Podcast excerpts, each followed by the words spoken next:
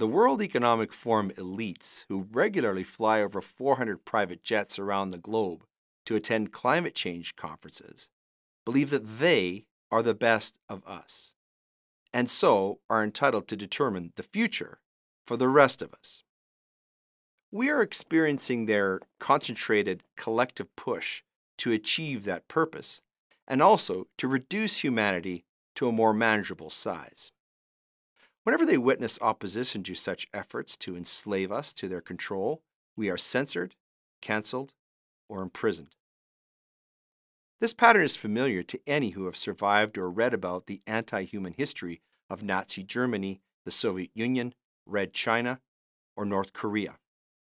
Klaus Schwab is the head of the World Economic Forum and sings the praises of Communist China while calling for the end of Western hegemony. Acolytes of this evil WEF ideology, like Justin Trudeau and Chrystia Freeland, are found throughout the annals of power in Western governments. The means by which these elites trick the masses into compliance with their diktats are environmental and racial. The former, to induce fear and uncertainty, the latter, to divide and pit otherwise peacefully coexisting groups against one another. They forsake objective truth for the motto that perception is reality, and by this method have shaped public opinion for decades. If the majority of people accept what they say is true without demanding evidence, then they have a free hand. The COVID 19 pandemic stands as a testament to the truth of this assertion. The primary methods the elites employ are bribery and extortion. We are hardwired as human beings to survive and thus to preserve our own interests. Now that Western societies have abandoned once accepted societal mores against it, taking bribes has become acceptable routine.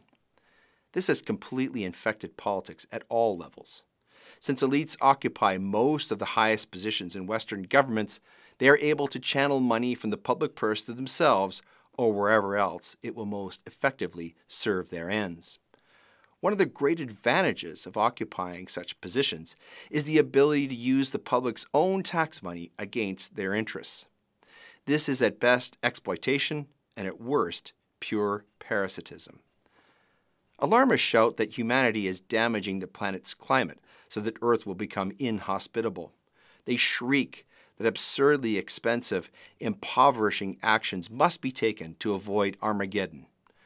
Point of no return deadlines have come and gone repeatedly since the 1970s, but alarmists are oblivious. They simply move the goalposts. The trend of climate change has oscillated between warming and cooling many times over the past century or so. The 1920s started with cooling angst and ended with warming fears. In the 1970s, it was global cooling and an impending ice age. In the 1980s, global warming was hot again, except that this time the science was settled such that no one could challenge it. Then, climate change became the orthodox omnibus term, and ever after, all extreme weather events were automatically attributable to humanity. Never mind that no real world data exists to support these inane prophecies, even after climate extremists rigged the game by placing temperature sensors in urban heat islands and were revealed to alter temperature data ex post facto. Satellite data became available in the late 20th century but did not support the anti humanity narrative and so was either distorted or ignored entirely. Today, the only place where significant human caused climate change occurs is within the various mathematical climate models developed by these maniacal anti humanists. So called elites know very well how pointless their climate measures are at curing the imaginary problem about which they relentlessly obsess. For them, the real climate change agenda is all about power. Justin Trudeau said this about climate change quote, Even if Canada stopped everything tomorrow and the other countries didn't have any solutions, it wouldn't make a big difference. End quote. The World Economic Forum, the UN, and their Intergovernmental Panel on Climate Change, or IPCC, along with the multinational banks that promote ESG, set an extremely dangerous precedent. None of the 8 billions of people on Earth ever granted governments global control of the products that we all need to survive and flourish. Nor did we agree to be governed by plutocrats like Klaus Schwab and Bill Gates, who were the keynote speakers at the recent G20 summit, at which the leaders of the world's richest nations voted to impose severe restrictions upon our ability to travel. It seems that henceforth only the private jet set will enjoy the privilege to move about this imperiled orb. COP27 attendees seeking net zero emissions targets at all costs face major supply chain issues relating to lithium, cobalt, copper, zinc, and silicon, as well as the challenge of affordability. The supply of lithium for current EV or electric vehicle batteries is already so limited that Switzerland just banned use of electric cars there during the winter due to anticipated power shortages. Controversial plans around the world to open up lithium strip mines and ore processing plants have quite understandably upset both environmentalists and local residents concerned about the predictable ecological and human impacts. The Chilean Supreme Court recently halted lithium mining in a vast stretch of terrain there containing over half of the world's known lithium deposits. The European Chemicals Agency, or ECHA, also recently had its Risk Assessment Committee label three lithium compounds as toxic and therefore dangerous to human health. Myopic, deranged, anti human efforts to cease production and use of fossil fuels is the singular existential threat to the planet's inhabitants, not climate change. It would lead us into an era of extreme shortages of fossil fuel products, such as was normative in the pre carbonized world of the 1800s. That can only cause immense human suffering and death from diseases, starvation, and ironically, weather related deaths due to the cold temperatures, which will kill seven times as many people as heat does annually.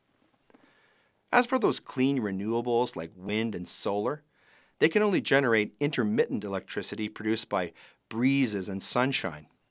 That can charge your phone, but it cannot make one. It can operate a defibrillator, but it cannot make one. It can operate your TV, but it cannot make one nor can wind and solar produce car tires, not even for EVs, or the asphalt for the roads they use. It cannot make medications or life saving medical equipment. It cannot make water filtration or sanitation systems.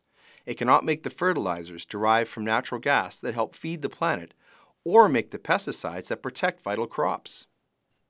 At this juncture, the only effective antidote for this global cancer is mass public action as was shown by the Freedom Convoy in Canada, the tractor protests in Holland, the proletarian palace takeover in Sri Lanka, and the recent lockdown resistance riots in China. Collective public action can only come from making most of the public aware of what is occurring and how long it has persisted. If such a critical mass is ever achieved, then the real danger will shift to keeping it peacefully under control. There are no other practical alternatives to such massive public action. This is the only way to keep Western nations like Canada within a passing resemblance to what we knew just a few decades ago. Urgent steps must be immediately taken to ignite public consciousness of the problem. As Dr. Thomas Sowell puts it, quote, as long as human beings are imperfect, there will always be arguments for extending the power of governments to deal with these imperfections. The only logical stopping place is totalitarianism, unless we realize that tolerating imperfections is the price for freedom. Climate change may impact humanity, but being forced to live without the thousands of products and energy derived from fossil fuels will effectively destroy modern industrial societies, and with them, all of the health, wealth, technology, prosperity, and freedom we have come to know and to expect.